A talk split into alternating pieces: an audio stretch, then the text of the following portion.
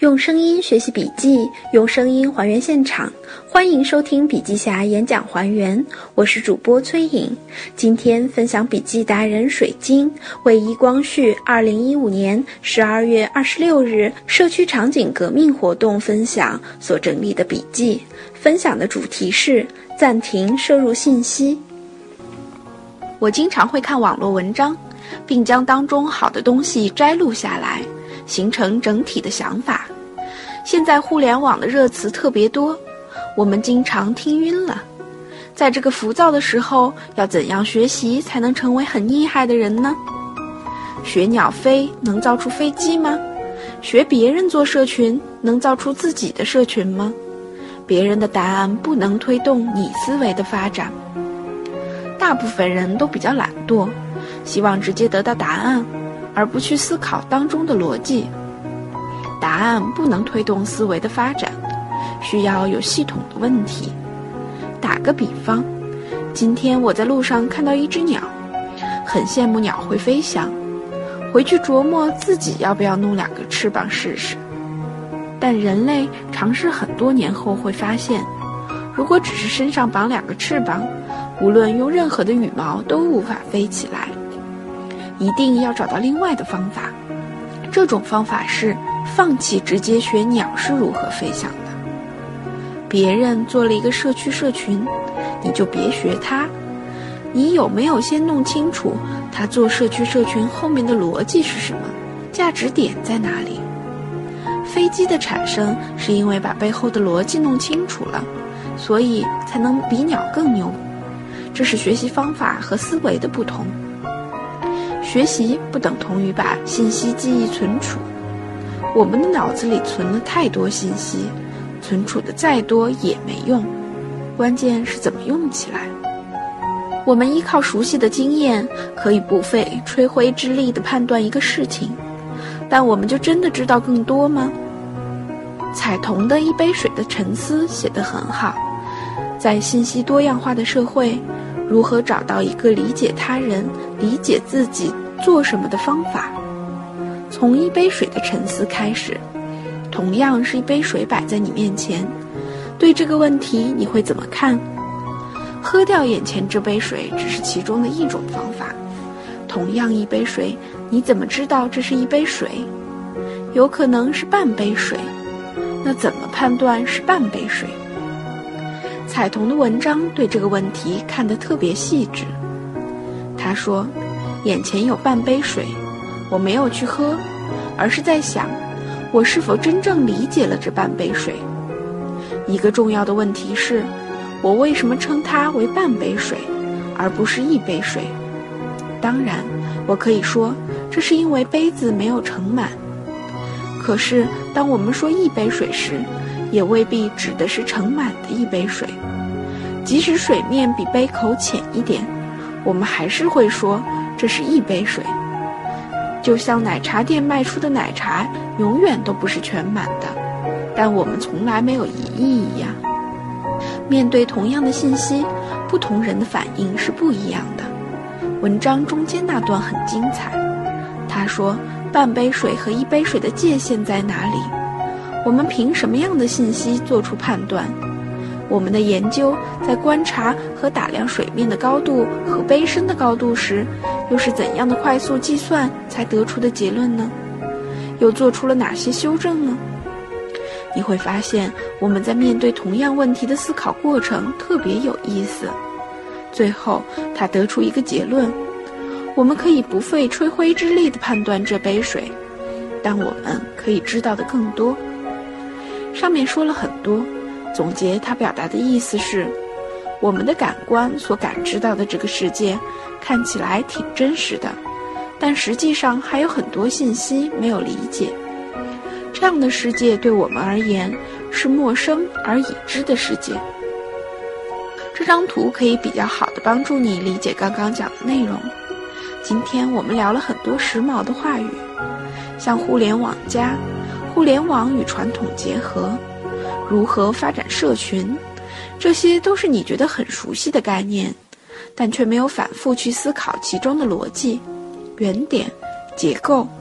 这些熟悉而已知、熟悉而未知的世界，其实你都没有真正弄清楚。不断将别人的案例和自己的验证总结成结论，你是想要百度搜索式标准答案的学习方法，还是知乎政委式各种答案的学习方法呢？学会提问、思考，不要让答案到此为止。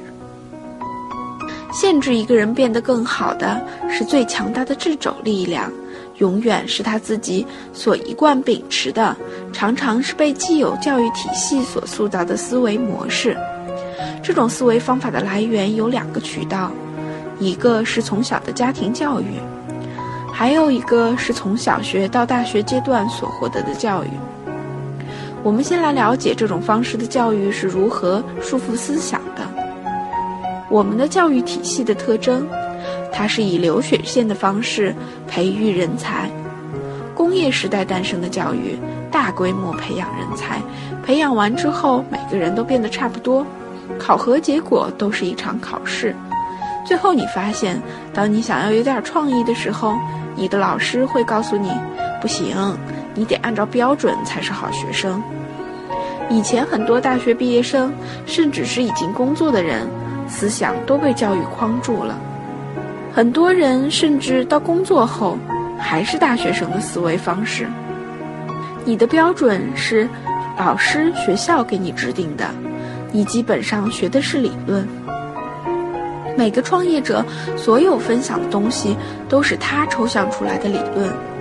你很热情的过来听演讲，如果只是把理论学回去，基本上从理论出发，又回到理论为止。那么我们能不能在学到一个理论时，找到一两个案例去验证，自己去体验一下，并且总结出一套自己的理论呢？当你不断去验证，总结成自己的理论，就学会一种更好的思维方法。所有的成功的学习都要放在一个你热爱的、困惑的问题当中，去寻找相应的解答。这种学习的威力是后面有一个强大的动机，有一个好奇心在驱动你。我自己有个体会，以前学习找不到答案的时候，会去查百度。相信大部分人都是用百度解答，而不去查知乎。这两种方法有本质的差别。第一种，如果去查百度百科，这会让你产生一个极强大的惰性。你会发现查出的每个问题都有标准答案。今天的百度百科就到，所有问题到此为止。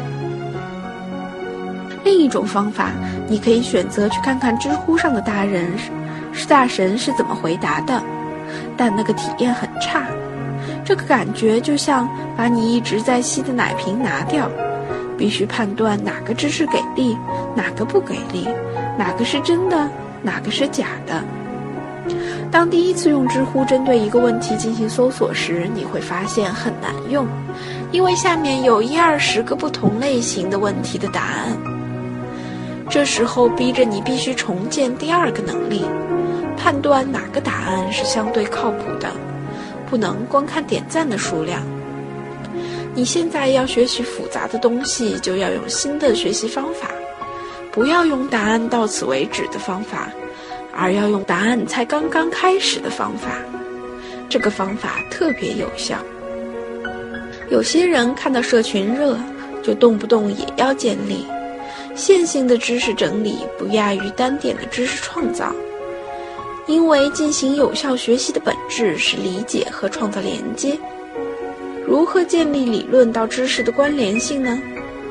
如何构建社区社群与具体操作的关联呢？这也是我们飞博共创如何去创造自媒体的核心方法论。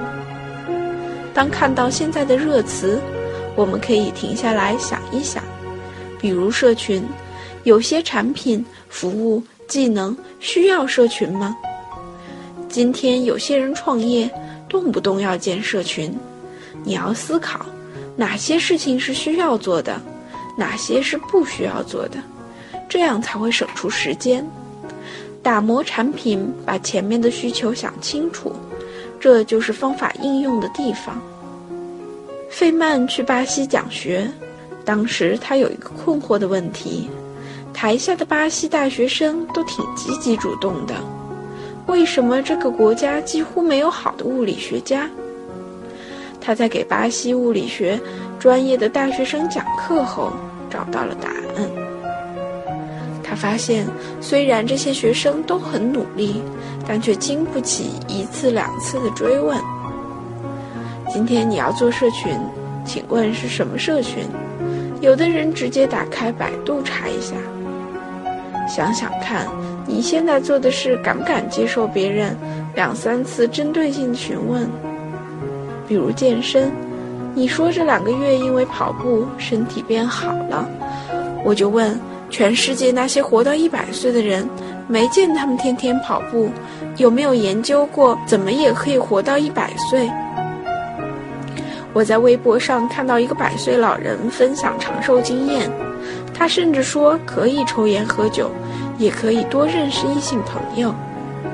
建议掌握两个学习的方法，第一。掌握判断何为好知识的方法。第二，掌握把知识关联和灵活驱动的方法。少听点信息，多去研究如何将一个好的信息挑选出来。刚刚讲的这篇文章不全由我自己写的，我只是作为知识组合者，把这里也跟大家串联起来，并应用在当下的场景。今天我们公司聘用的人员，都不是自己生的，都是面向社会雇佣的。同样，当你运用一个知识时，并不需要都是自己写的。如何整合别人的思想，把这些思想用一条线串起来，这才是本事。有些创业者还是个体户思想，还是自己家的血缘关系，如同开一个小卖部。为什么一公司能超过一个小卖部？因为不用自己生孩子。如何判断好知识，让知识为你所用，需要好的方法。同时，我们要掌握将这些知识关联起来的方法论。这两个标准很重要。是什么是把一个东西的定义弄清楚？为什么是把一个东西的逻辑弄清楚？你如何将创业者思考分享出来的理论分解成你能用的经验？这还得自己学学把知识关联起来的能力。我们拿了投资人钱，招了靠谱的员工，就得想想如何把后面的定义、逻辑弄清楚。好了，用声音学习笔记，用声音还原现场。我是笔记侠播音达人崔颖。以上内容是二零一五年十二月二十六日，一光旭在社区场景革命上所做的分享。感谢收听，阅读文字笔记，请关注笔记侠微信公众号。